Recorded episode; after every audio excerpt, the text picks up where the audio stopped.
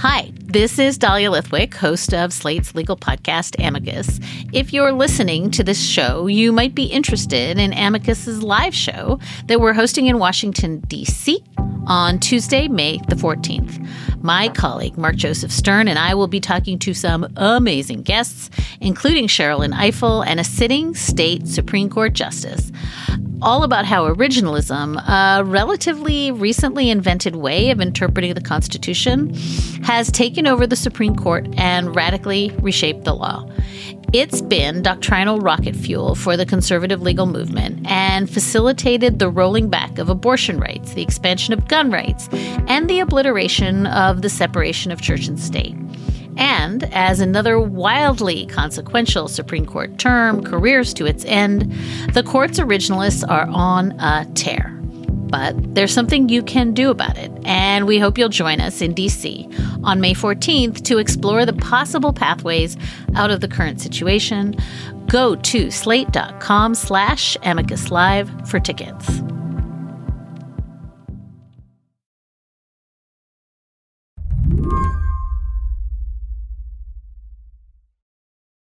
When I got Robinson Meyer on the phone, he reports about energy over at the Atlantic. I wanted to talk to him about this thing I've started noticing whenever I go fill up my car with gas. Have you heard of these anti Biden gas pump stickers? I have. With the, with the, he's pointing at the number and being like, I did that. Yes. You can buy these stickers on Etsy, Amazon. Usually they feature a goofy looking Joe Biden. People have been cementing them right next to the little meter that tallies up the cost of topping off your tank. Sometimes there's more than one sticker plastered on a pump. A version with Kamala Harris saying, I helped, is available too. Or you can get one with Donald Trump promising to make affordable gas again. These stickers, they've been cited all around the country. The funny thing is, I've actually seen a photo of them in the UK. Whoa. I mean, to me, I look at stickers like that and I just think it's going to be hard for this administration to unyoke itself from high gas prices. Yes. Yes, that's absolutely right. I remember paying a buck 25, a buck 50 for gas and now it's like 420 and that's a big leap, you know? Rob says the other thing about this price spike is that it's not going anywhere, not anytime soon. So, are we entering an oil crisis? We are entering a period of genuinely more scarce oil. But it's different than the 70s, right? Like, it's not a gas shortage. It's a gas, I don't know, what would you call it? The honest answer is the structure of the global oil market is going to change because of Russia.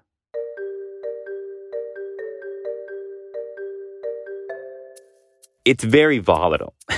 like nobody knows what the global oil market might look like in a year. So what you're saying is me, the end consumer, I'm just going to get the not so great end of this stick. Yes. For the foreseeable future, yeah. Today on the show, even if the war in Ukraine ended tomorrow, you would still be paying more at the pump. So, how did we get here? And is anyone in Washington willing to make the political trade offs that could fix all this? I'm Mary Harris. You're listening to What Next? Stick around.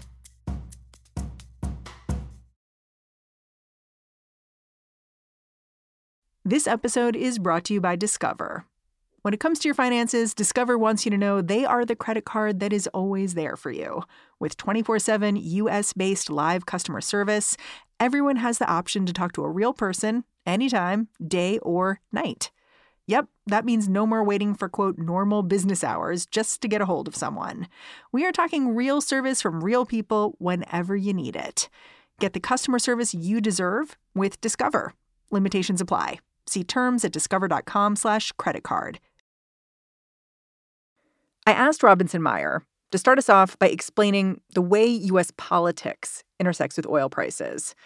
Because I noticed a funny dance going on in D.C. When fighting first broke out in Ukraine, President Biden did not seem keen to restrict access to Russian oil. But as days became weeks he did a full 180, announcing a total ban last week. It probably helped that there was bipartisan pressure here. Earlier this month, Republican Senator Lindsey Graham laughed as he acknowledged banning Russian oil. It's one of the few things he could agree with Nancy Pelosi about. Nancy Pelosi is with us, which made me wonder what am I doing? Uh, Putin brings everybody. yeah, listen, you've done something Putin nobody else could do. And uh, so I want to thank Joe and the whole squad up here. Were you surprised by this kind of camaraderie? I wasn't. I wasn't. You know, I, I think from a from just a strategic standpoint, Russian oil imports are hugely important to you know Vladimir Putin's regime. They're hugely important to just like cash flow into Russia, and it is really Russian oil that makes up a huge percentage of like their revenue. And so before the invasion, the thought was they're not going to touch energy. You, you know, the US is going to very carefully try to sanction Russia so that we don't touch energy imports. Biden doesn't want gas prices to go up when he's looking at a midterm election. Exactly. Exactly. And like the world is already a little bit caught in this inflationary regime. Like high energy prices are like the one way to like really, really generate some broad inflation because they just trickle through to everything. You know, like if it costs more to get something delivered, any good delivered on a truck, right? That eventually comes through in the prices. So at first it was like, oh, the West isn't going to touch Russian energy sanctions. And then in that first weekend after Russia invaded, and it was clear that there was almost this like seemingly like a global moral revulsion at what had happened. And the sanctions went further than people intended. And then Europe really rushed to put on additional sanctions to change its policy even more once that happened, it does start to make sense that bipartisan lawmakers would look at trying to ban Russian oil imports and trying to like really hurt the Russian oil revenue machine. But at first, there was resistance from the White House to banning Russian oil. When they first published the sanctions, like a day or two after the invasion began, the Treasury Department was actually publishing diagrams showing, like, here's how you can still buy oil. Like, Huh. here's how you can still buy energy, like, despite the sanctions. We've like figured it out for you. Here's how it's going to work. From Russia. From Russia, yes. and now Biden was calling Democratic leaders in Congress, asking them to please just like slow their roll on the, the Russian oil import ban because he didn't want to seem like he was pressed in by Congress. He was going to do it anyway. Now, part of what's happened is that like in that in the 13 or 14 days since the invasion, there has been broad over compliance with the sanctions. By over compliance, Robinson means that businesses actually got ahead of the Biden administration's first round of sanctions. Initially, the president's goal was to crack down on Russian exports except for oil and gas. But that's not how it worked out. what has happened is that the sanctions are so harsh and also companies are so reluctant to be seen as facilitating the Russian invasion that a larger and larger chunk of Russian oil is just sitting there unpurchased. Hmm. So even though like oil traders are allowed to buy Russian oil, let's say, they're not because they're so worried about either, you know, breaking the law in a way they don't realize because the sanctions are so, you know, just legally complicated. Or two, being on the wrong side of kind of like Western public disgust that they are facilitating Putin's regime. So, like, uh, an example of this is Shell, the energy trading desk at Shell, bought oil from Russia at a massive discount several days into the war. Which seems like financially savvy. A very financially savvy mood. Now they can sell it. I mean, it like brings more oil onto the global market. And yet, a few days later, th- they apologized for doing it. They were like, "We're so sorry. We shouldn't have done this." Whoa. I've never seen like a company be shamed like that. You know what I mean? exactly. Yes. Yeah. Right. So I do think like Russian oil will find its way back to global markets. It just has to like they have to find an intermediary who can then sell oil. they got to find a guy. yeah, they they have to find a fence. Like to some degree, like these things will find a way to the market. Like one of the reasons I think the White House has felt a little more comfortable with the with imposing a Russian boycott is because even though it tried to design the sanctions such that Russia would still be able to sell oil on the global market, Russia hasn't. it has had problems. So this is just formalizing something that's already happened. Exactly. It's reacting as if it can't get Russian oil anyway. And by that point, it's like, well, we might as well impose a ban in the US because, like, this is basically what's happening. So we might as well do it as policy rather than, like, whoops, rather than like a kind of like, oh, sorry, we did this by accident. Can you explain the political calculus here with someone like Biden? Because you mentioned he was calling Congress and being like, hey, listen, like, give me a chance to get out in front here. How does he benefit from that? For Biden, I think there's three different pressures on him. The first is he really does, the, the White House has been trying since last summer to keep oil prices and gas prices specifically as low as possible. They know that's a major pain point for them. And they know it's going to be a key step to constraining inflation, which, as they see it, is like the number one issue in the midterms. But this doesn't seem to help with that. It doesn't. So then there's a second thing, which is he does want to look like he is being tough on Russia and that he's doing as much as he can to stop the Ukrainian invasion and that he's punishing Russia as much as possible. The third thing is that uh, I haven't seen like reporting to this effect necessarily, but I think you can see it in some of the White House comments. You know, if gas prices are going to be already pretty high and banning Russian oil imports is going to put them a little higher, but banning Russian oil imports will mean that you can blame Russia for the high gas prices. That might be a preferable situation for the White House. I think he called it Putin's price hike in his press conference. I'm going to do everything I can to minimize Putin's price hike here at home. Exactly. Because it's like if gas prices are going to be $4 a gallon and banning Russian oil, or at least the kind of Russian invasion, is going to send gas prices to $5 a gallon. You'd rather just be able to like talk about how this is all Russia's fault. And instead of the frame that we've been talking about gas prices through for the past 18 months or so, which is like, Thanks, oh, Biden. Oh, the oil market's really crazy. Thanks, Biden. Biden did that, right? Now it's like we are asking Americans to sacrifice in this like global crackdown on Putin's regime. I feel like this puts Republicans in an interesting position because they were angling to really make inflation and gas prices, all that stuff, into a big midterm issue. And they've already said we support a Russian oil ban, or at least people like Lindsey Graham have said it. So, does this somehow take away from their ability to use gas prices as a cudgel in the midterm campaigns? It may, and I think probably the Democrats are like hoping that it will, certainly. And it will be something that people will be aware of, right? When you talk about gas prices, they'll know that, well, Russia is just a big part of it. That being said, it is a bipartisan tradition to just attack the other party for high gas prices. And I think it does put, I think it weakens that line a little bit, but I, I don't know that we're going to see Republican rhetoric really change. And I, I think from a political, I, I hate to be such a pundit about this, but like from a political standpoint, I think the party, I think the, the Republicans will have no problem being like, we have to ban Russian oil. We have to crack down on Putin's regime. Why isn't Biden doing this? And also, why are gas prices so high? As if those things are unconnected. As if those things are unconnected. From a like journalist whose job it is to like report on the truth, it, it, it is wrong to both say we need to ban Russian oil and then attack the administration that did that for high gas prices, right? It's like they did the thing you wanted. You know, there's there's inherently a trade-off there and you can't really bash it is not fair and produces a bad understanding of the world to attack the administration on both sides for it. That being said, will Republicans do it? Probably. I mean, uh, why not both? Yeah, exactly. When we come back, America has been trying to make itself energy independent for years. Why hasn't that protected prices at the pump?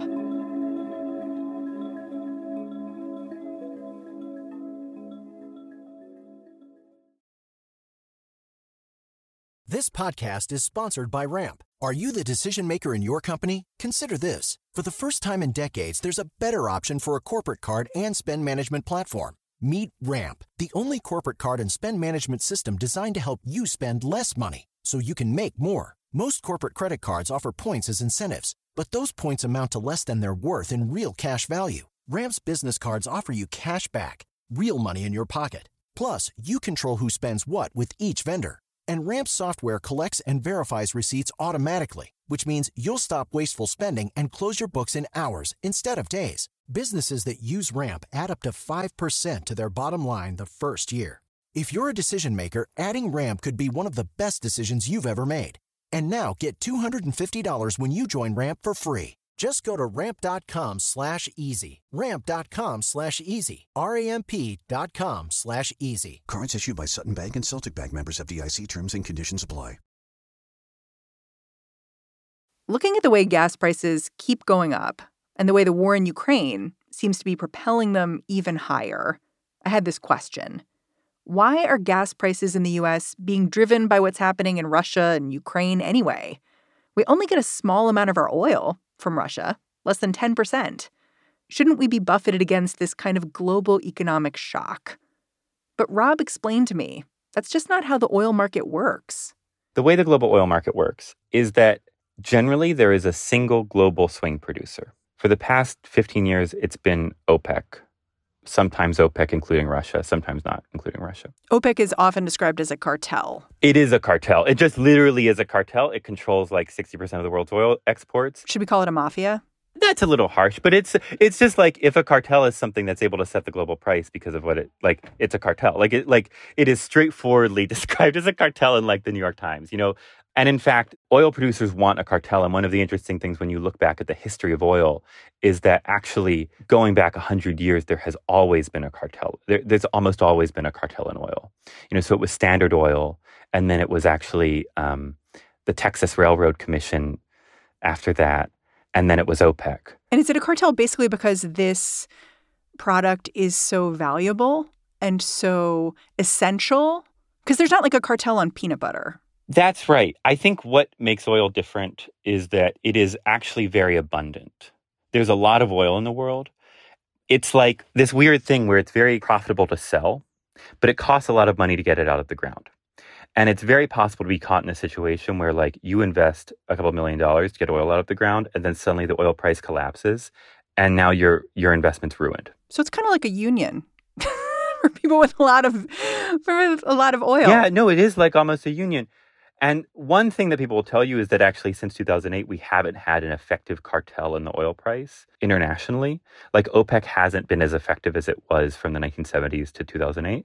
And what that's meant is that we have all this volatility. There's these big boom and bust cycles, right? Like oil can get down to 150 and then it can go up to $5 a gallon. What I think is important to understand here is that basically the way that you control the global oil price is through swing production. What's swing production? Saudi Arabia and the UAE specifically sit on such bountiful reserves of oil that they can basically increase their production within six months. If they see the oil price getting high, they can turn on their taps a little bit more and supply more oil to the market. They have a faucet. They have a faucet, exactly. So why aren't they opening the taps now?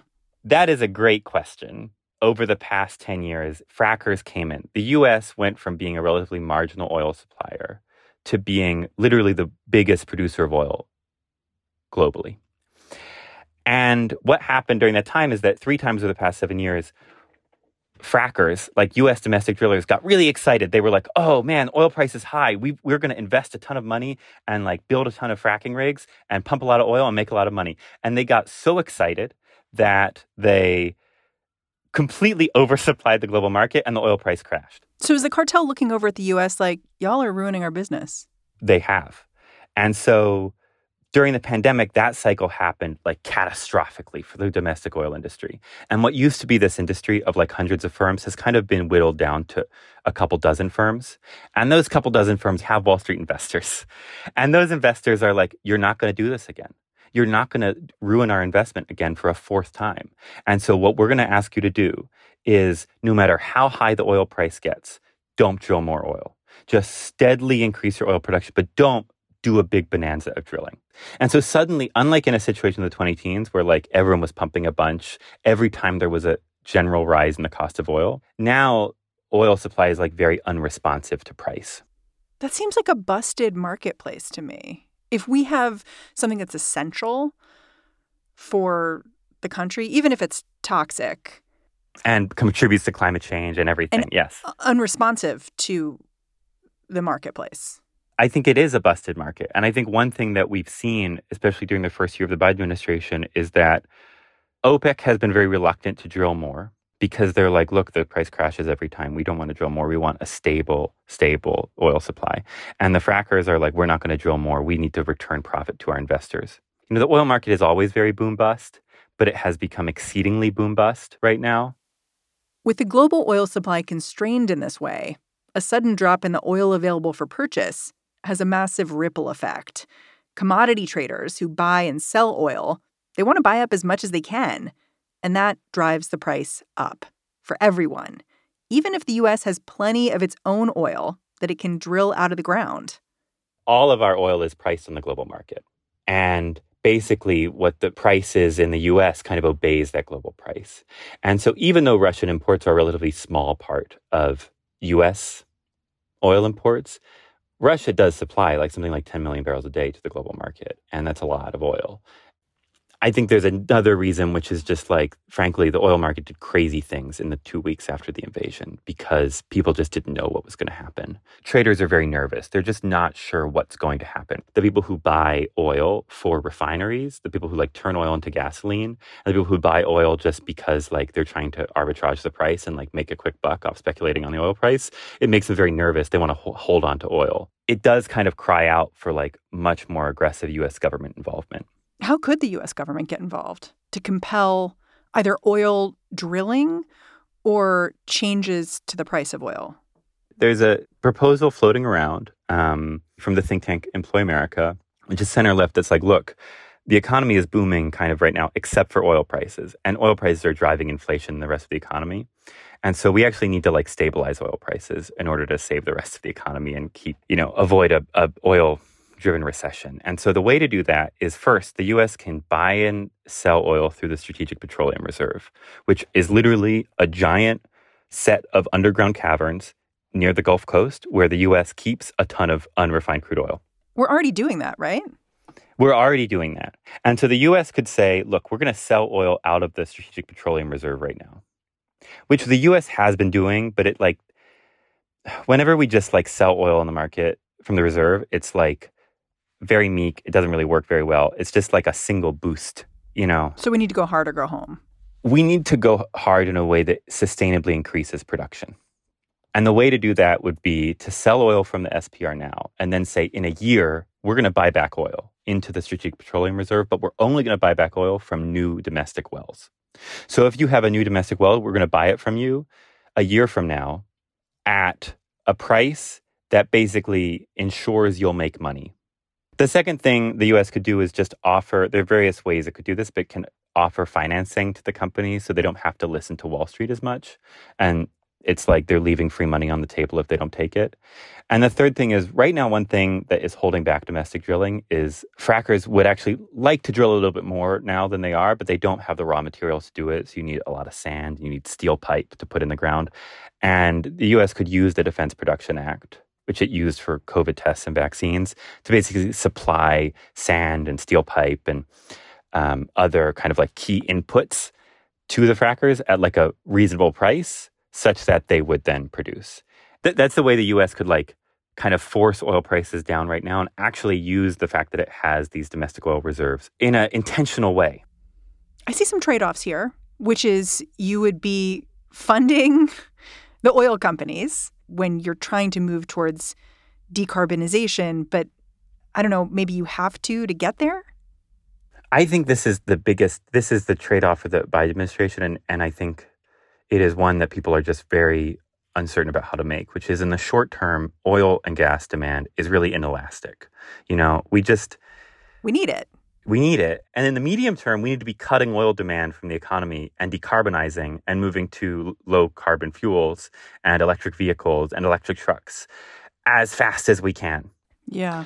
I mean, here's the crazy thing, right? Like for the past 50 years, US energy policy has been to make us independent, to make us energy independent. And we're going to wean ourselves off foreign oil. We are on paper energy independent. I sense there's a but coming.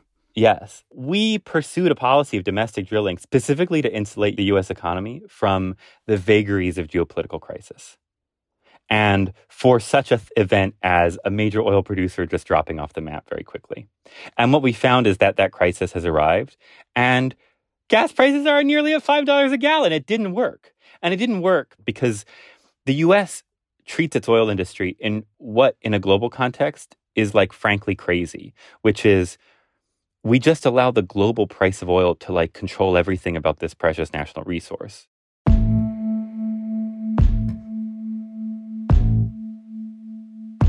We need like low oil prices now, but then we need to move away from fossil fuels as quickly as possible and help the world move away from them so that like we reduce the power of petrocrats like Putin to make war and to like make money through these hard extraction.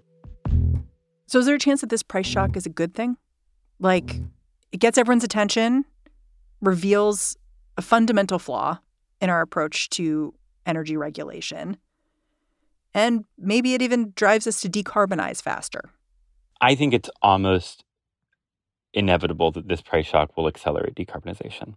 I think just when people see these prices, they're like, you know, one of the funny things about this crisis is that Russia also is a major supplier of nickel and all these metals that we need for the transition.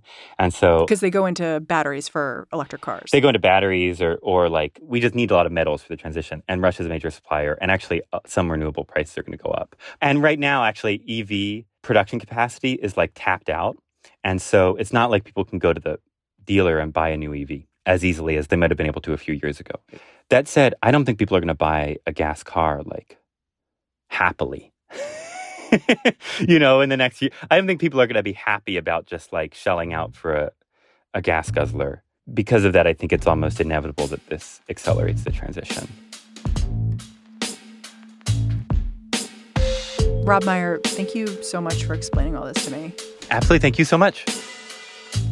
Robinson Meyer is a staff writer over at The Atlantic. He is the author of the newsletter The Weekly Planet and a co founder of the COVID Tracking Project. And that's our show. What Next is produced by Carmel Delshad, Mary Wilson, and Elena Schwartz. We are getting a ton of help from Anna Rubinova and Laura Spencer, and we are led by Alicia Montgomery. I'm Mary Harris. Thank you for listening. I will catch you back here tomorrow.